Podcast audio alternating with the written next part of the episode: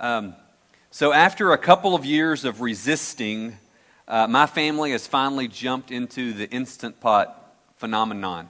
Uh, I don't know if you've heard of the Instapot, uh, but um, you know, over a few times over the past couple years, this has been popular. I've, I've been uh, cornered a couple times by like these crazed Instapot fanatics. You know, it's like a religious following and and you know you back you up in a corner and tell you everything that you can do with Instapot. And I just said, hey, I, I don't want to mess with that. This thing, these, these followers are devout, and I don't want to mess with that group of people. But so I resisted it. But you know, I, Cyber Monday rolled around. This is the dangerous thing about being an Amazon customer. Cyber Monday rolled around. Uh, there was like a half off Instapot. I thought, look at how much money I'm going to save by buying this Instapot. So we got it. And man, it really can cook anything. Uh, it takes whatever you throw at it and it just transforms it into, go- into goodness, you know. And so you can throw some frozen chicken in there, sprinkle a little water on top, some salt and pepper. 20 minutes later, it's, it's a meal, you know. And so it really is phenomenal.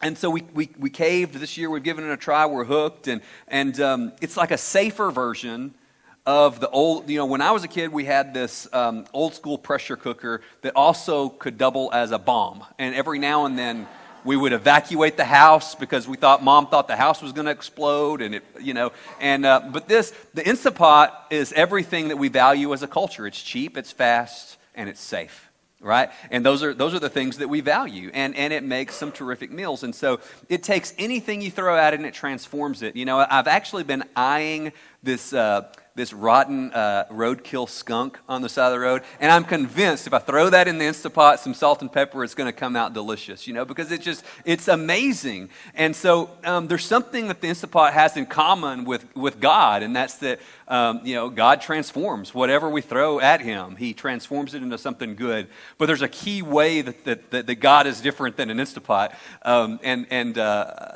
and, and that's that, you know, God isn't as caught up in speed and, and quickness as we are.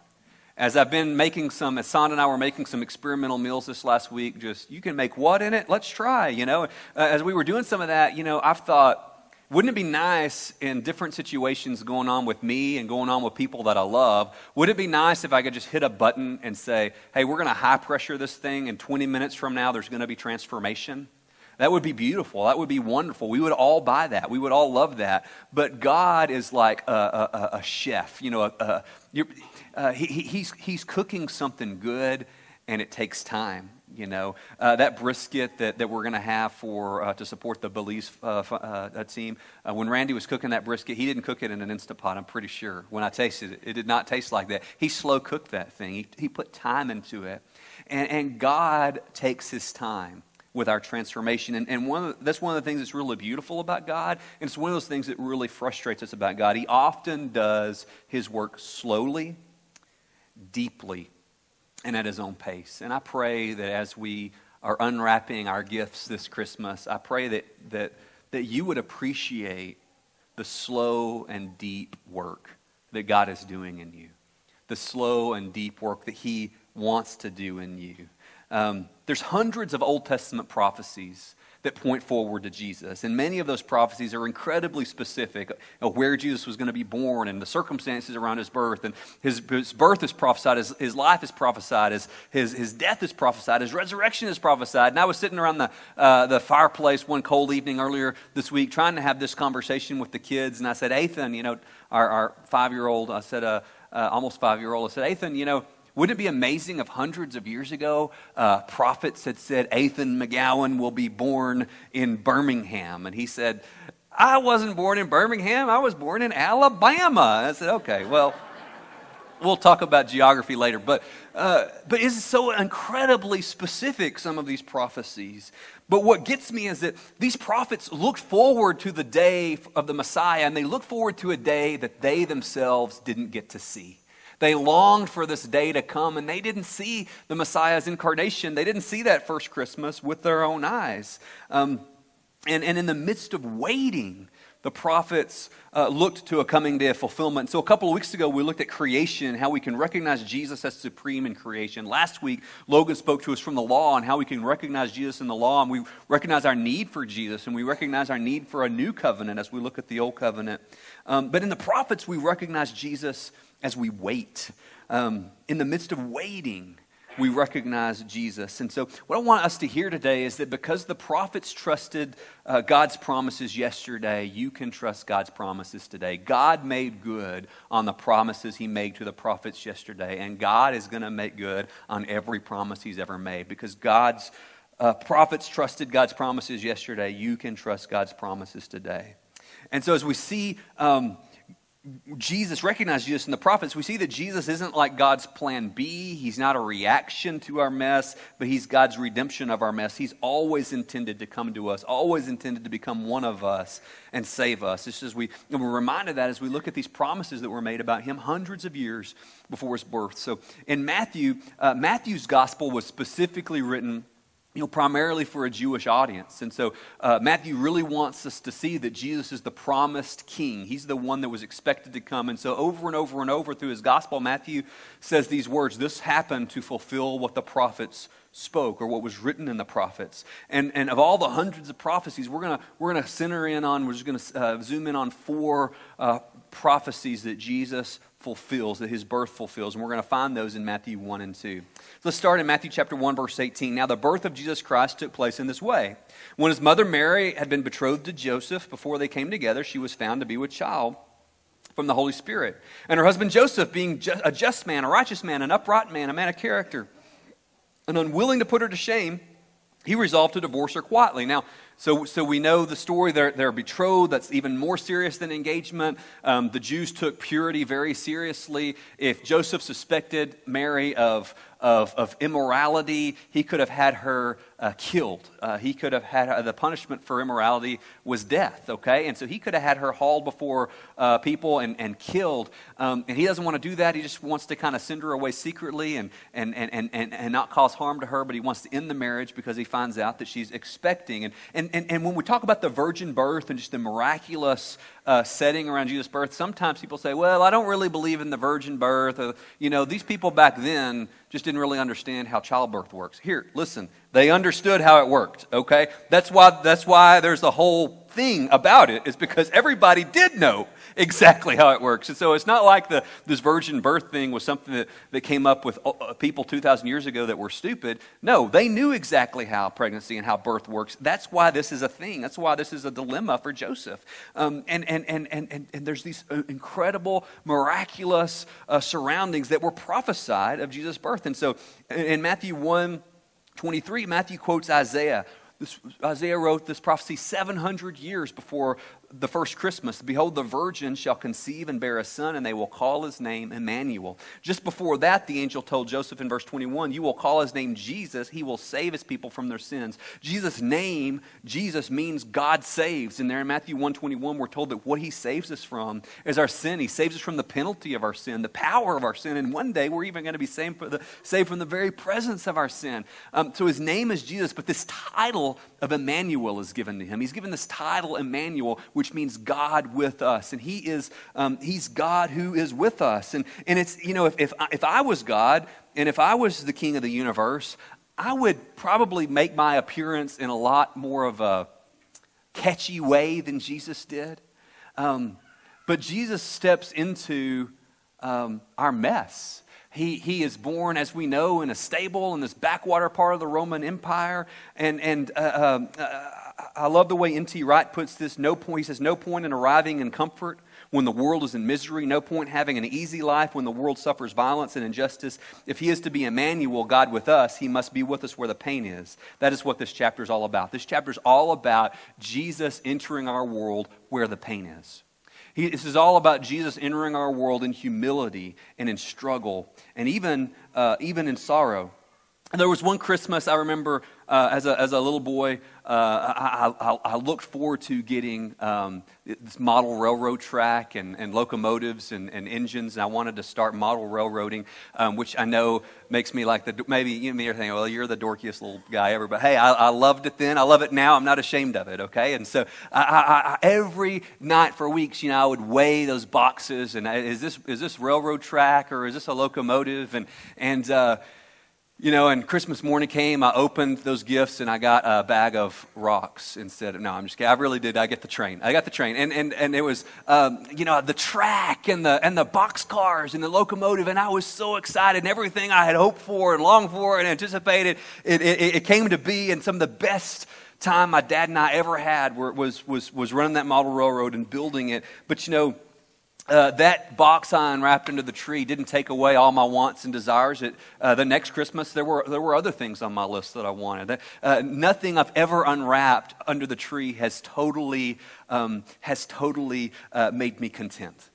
And, and Isaiah, hundreds of years before Christ, is looking forward to the day that God is going to give a gift to the world, that He's going to be unwrapped, and He is going to be God with us. He's going to be what we've been looking for all along, and He will satisfy us. And the amazing thing is, is that from the instant Jesus arrives in this planet, people are trying to kill Him. Herod's going to try to kill him, and we end up rejecting him. You know, uh, we were talking about a situation in the prayer room before the service just how rebellious our world is, how messed up our world is. Look, it's not it's just as rebellious and broken as it's always been. We're so rebellious that when Jesus, God's perfect gift came to us, we killed him.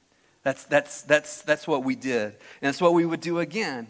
Um, and so Jesus is God with us, and he enters the pain and the struggle of the world. At the end of the Gospels of the Gospel of Matthew, Jesus is going to say, I am with you always to the end of the age. Go and make disciples of all the nations. Um, because the prophets trusted God's promises yesterday, you can trust God's promise today.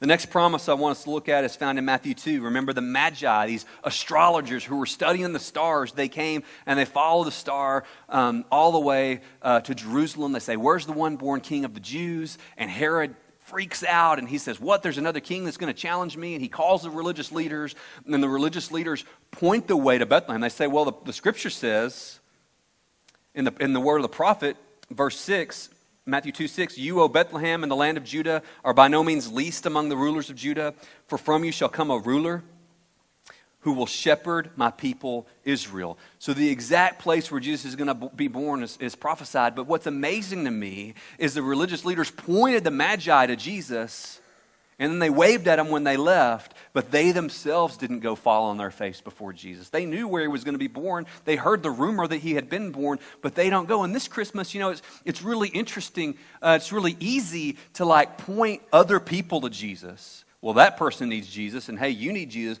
But are we just pointing other people to Jesus, or are we falling down on our faces before Jesus? Advent is an opportunity to fall on our own faces and worship him um, like he's worthy of. Um, because, and so hundreds of years before Jesus was born, Micah has this promise, this, this prophecy that, that the Messiah is going to be born. He's going to be born in Bethlehem, the city of David, and he's going to shepherd the people of Israel. And, and, and as the Magi come, we, we see that uh, Jesus isn't just the king for Jews only, he's the king for all people in fulfillment of prophecy, the one who's going to make everything right. Micah says that Jesus is the good shepherd who shepherds our wayward hearts. Um, following down, we're going to pick up what Hosea says. Matthew chapter 2, verse, uh, uh, verse 13. When they had departed, behold, an angel of the Lord appeared to Joseph in a dream and said, Rise, take the child and his mother, flee to Egypt, and remain there until I tell you, for Herod is about to search for the child to destroy him. And he rose and took the child and his mother by night and departed to Egypt and remained there until the death of Herod. This was to fulfill what was what the Lord had spoken through the prophet, out of Egypt I called my son. So Jesus, just like the people of Israel, Jesus goes into Egypt. And then just like the people of Israel, uh, God's going to call Jesus and his family out of Egypt. And that's in the, the, the, the, fulfillment of this prophecy of Hosea. Hundreds of years before Christ, Hosea makes this prophecy, out of Egypt I will call my son. Now, Hosea is talking about the people of Israel themselves. But Matthew takes that promise and he applies it to Jesus because because Jesus is the one who's reliving the history of Israel and going down to Egypt and being brought back out of Egypt. Why, why did God call Israel out of Egypt to begin with? Um, he called them out of Egypt to be faithful to Him. He called them out of Egypt to be a light to the world. He called them out of Egypt to, to be the people that would say, Come and see what God has done. But Israel was not faithful. They, they're, they're, they, they didn't even have the smell of Egypt off of them, and they were already building idols and worshiping false idols. And so, Jesus, in, in, when, when, when Hosea says and when Matthew says that Jesus is the Son of God called out of Egypt, what he's saying is Jesus is going to be the true Israelite. Jesus is going to be the one who's not going to give in to temptation in the wilderness. Jesus is going to be the one who doesn't stiffen out his neck. Jesus is going to be the one who doesn't seek his own gain. Jesus is going to be the one who humbles himself all the way to death. Jesus is going to be the one who's faithful no matter matter what. And of, of all the gifts that you can unwrap this Christmas, a gift that, that you can unwrap day after day after day is this conviction and this revelation that God is faithful.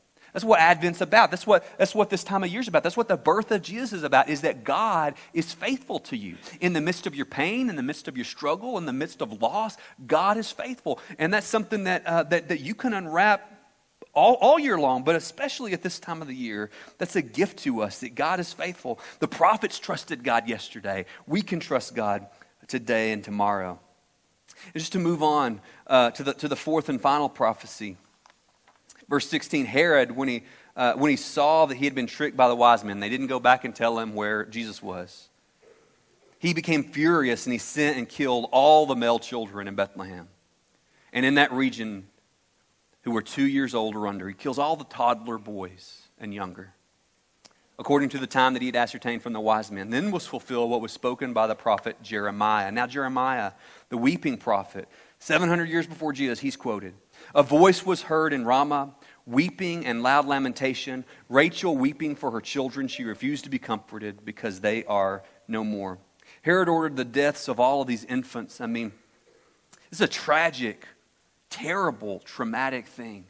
Um, and anytime tragedy happens, especially when tragedy happens near the holidays, we'll say, Man, I can't believe that happened so close to Christmas. Isn't that terrible that happened so close to as if it would be good anytime it happened. But there's this sense that we have that Christmas is all about joy. But even from the beginning, Christmas was about joy mingled with suffering all the way at the beginning of Christmas. You've got the joy of Jesus' incarnation mixed with the suffering of Herod slaying innocent babies. From the very beginning, Christmas is about this union of sorrow and joy. And sometimes when we feel like, you know, the only gift under our tree this year is grief, you ever felt that way? Sometimes you feel like the only gift under your tree is grief and you feel like you're just doing Christmas wrong. But the reality is, grief may tap you into the heart of Christmas more than anything else because grief and joy have always been what Christmas is all about. And we find both of those here in Jesus being spared and all these other baby boys being killed. And, and the crazy thing about Jeremiah's prophecy, this is Jeremiah 31, talking about this weeping. He saw through a glass dimly that there's coming a day um, that, that all, these, all this terrible is going to happen. Um, these children are going to be destroyed. These innocents are going to be brutalized.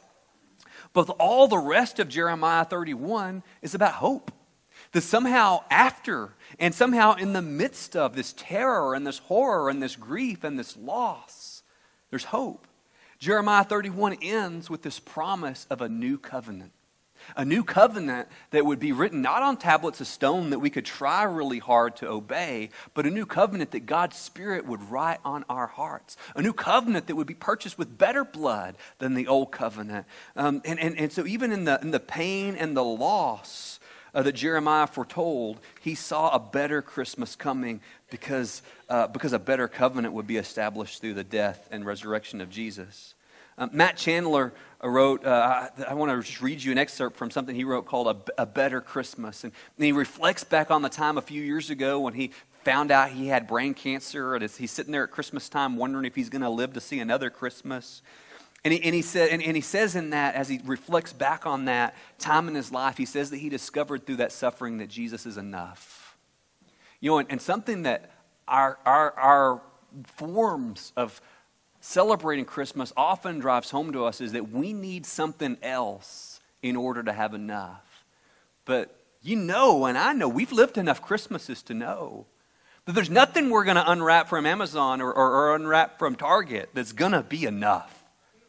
But our suffering and our struggle and our joy, in those moments, we can learn that Jesus is enough. And Chandler says, Maybe you're feeling beat up and banged up. Perhaps this is your first Christmas without a spouse. Maybe you're lonely. Maybe you can't get where you'd like to be in life. Maybe you're sick or somebody you love is sick. Something's happening this year and has made you aware of how fragile things are. He says, Remember, this is not all there is. God is involved in the mess of this world. Remember, He's God with us. So He can share His joy with you now and bring you into His perfection one day. Invite Him in. Keep walking through the valleys and the peaks of this life with Him. Look forward. Christmas finishes quickly each year. What we look forward to soon lies behind us, but you can look forward to a day that will never end and a future that will never disappoint. The decorations will get packed away, but this year hope and joy don't have to be. You can look at the God who came and lay in that manger. You can look forward to the day when he comes again, and you can have an even better Christmas. Christmas uh, however we celebrate, whether you've got grief under the tree, whether you got joy on the tree, whether you got grief and joy both under the tree, Christmas points beyond itself to a better Christmas is coming. There is coming a day when everything's going to be set right. And because God is faithful, because God uh, is trustworthy, you can hold on to Jesus between now and then. Jesus is, according to Matthew and according to the prophets, he's God with us. He's the good shepherd. He's the faithful deliverer. He's the one who saves his people from their sins. Um, that's a lot to unwrap.